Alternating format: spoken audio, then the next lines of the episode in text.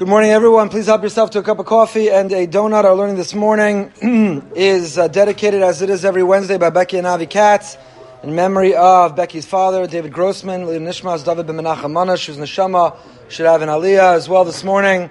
Our learning is dedicated to our member who's undergoing surgery.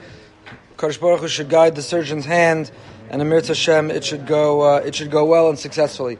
We are in the middle of Perek Dalet of Mesilas Yesharim, in the fourth chapter of Mesilas Yesharim and we are on the uh, B'derech Hazehirus, the proper means, the method to acquire the attribute of vigilance. How does one live with a sense of vigilance? How does one live with a sense of mindfulness, consciousness, that as we go through life each and every day, every decision, every moment, every thought, every action, every speech, that we are mindful of what we're doing and of its impact.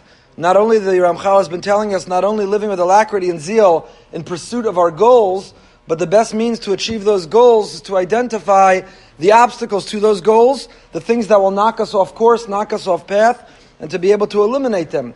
So we last left off the Ramchal towards the beginning of this fourth parak compared life to walking through a maze.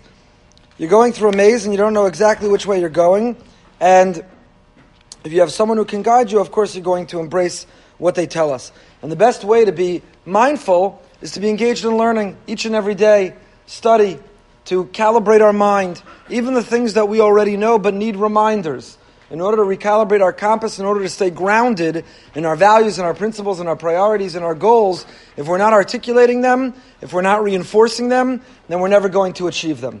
Of course, this is reminiscent of the introduction of a Sefer, of the beginning of Mesilas Yesharim, where he says the purpose is not to read the book once and put it on the shelf to collect dust, but to read it and reread it and reread it again. Every single day. It's what davening is.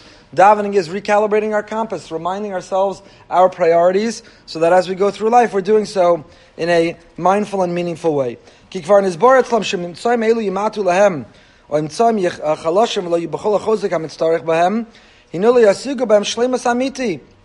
if you recall, we last left off last week, the Ramchal divides that there are three types of individuals, each in accordance with their own level those who are truly wise, of lesser aptitude, and the masses. So those who are truly wise are motivated when they aspire for perfection. We talked last week or two weeks ago about not being an underachiever spiritually.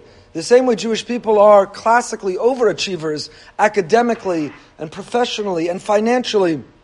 In every which way we're overachievers. Why do we sell ourselves short when it comes to spiritually? Don't be an underachiever when it comes to kavana and davening. Don't be an underachiever when it comes to learning goals. Don't be an underachiever in tzedakah or chesed. Don't be an underachiever in patience and in character, but to be overachievers. So those who the Ramchal classifies as shleme hadas, those who are more complete or whole in their approach to life, they're motivated simply by the goal of being the best version of themselves in every area. Not just the best version of themselves in making money or enjoying the pleasures of life, but the best version of ourselves in how we interact with others, our character traits, our attributes, and so on. So the things that are going to knock us off course. If I say, well, I want to be the best version of myself, what's going to stop me? If I don't get enough sleep, it stops me. If I eat the wrong foods, it stops me. If I hang out with the wrong people, it stops me. If I look at the wrong things, or if I have the wrong thoughts, or if I, we can all identify the things that stop us and block us from being the best version of ourselves. So it's not enough to wake up in the morning, or it's not enough in the Elul Yom Kippur to say, this is going to be my best year yet. I'm going to be the best version of myself. But if we fail to identify the things that are going to block us or stop us from doing it, we can't navigate around them. We can't eliminate them. We have to articulate them, we have to name them, and we have to come up with a plan about how to overcome them, how to navigate them. ונמצאם חסרי השלמוס משהו למצוא גדול ורוב על כן לא יבחרו אלא להרבוס בהם להחמר בכל תנאים ולנוחו ולהשקיטו מדי גם מדבר פן יחסר מהם מה שהגיע עושים על השלמוס אשר חבצים. Says the Ramchal, the real overachievers in life are forever mindful not only of their goals, but even more so of what's going to stop them from achieving their goals. Not to the point of being neurotic, not to the point of being debilitated, not to the point of being paralyzed, and not to the point of anxiety over them, but to the point of knowing that they're there so you can navigate around them. How many of us how many times have we started dieting? Have we started exercise? Have we started reworking our relationships? Have we set goals professionally, financially, in our own personal lives? We set goals all the time. and we're good at getting started. We set out on them, and we do so with a bang. But each time we revisit it, we don't remember what is it that made me stop. So, being mindful of not only the goal, but the shleme hadas, those who are real spiritual overachievers, those who really strive to be the best version of themselves day in and day out, don't only remain conscious and mindful of the goal, but what are the things that normally knock me off my goal? If I go to the simcha and I'm starving, I eat at the shmorg everything I didn't want to eat, so I need to eat something healthy before I get to the shmorg. I'm giving a silly example.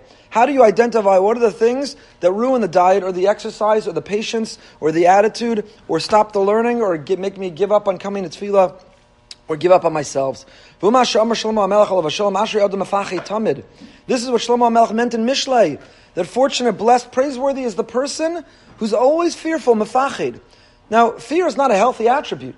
Fear is not a good quality. Fear is debilitating. It's paralyzing. It's anxiety ridden.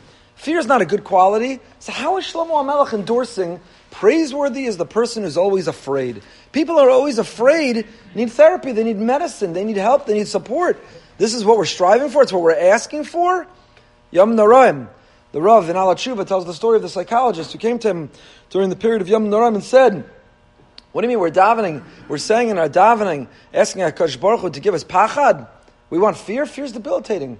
Psychologist says I spent, I built a whole career trying to rid people of fear, solve fear, and now we're davening, asking Hashem for fear. So Ramchal explains here, fear is not, fear is not a phobia.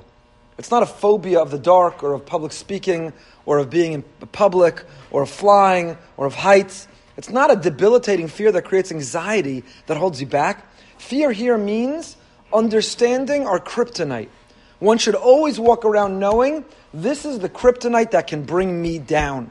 This is what's going to ruin my mission, my goals, my ambition. It's going to destroy the diet, the exercise, the marriage, the relationship, the nachas, the learning, the davening, the professional goal.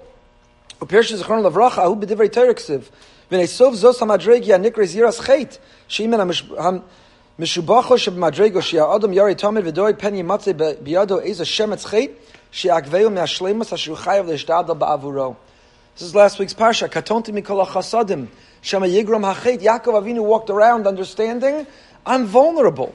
It's the moment a person doesn't think that they're vulnerable that they're in trouble. When you think that I'm immune, when you think that I'm above, when you think nothing can stop me, that's when you're going to land flat on your face. It's when you realize I'm vulnerable and there are obstacles, and there are all kinds of energies that are going to try to stop me from this noble task. And in fact, we have a notion, we have an idea. The more noble the mission, the greater the energy opposing it will be. The greater the Yetzer Hara the greater the Yetzer Hara that's going to be, that's going to try to get me to stop. So the more ambitious my goal, the greater the overachieving my goal, the more I have to be wary, the more I have to be aware of the commensurate or the proportional, the parallel Yetzer Hara that's going to try to bring me down. That's Ashrei Adam Mefached Tamid. Wake up every day and say, Here are my goals. I'm going to go conquer the world. I'm going to be the best version of myself. I'm going to have my best day and my best week and my best month and my best year yet. But I can't stop there.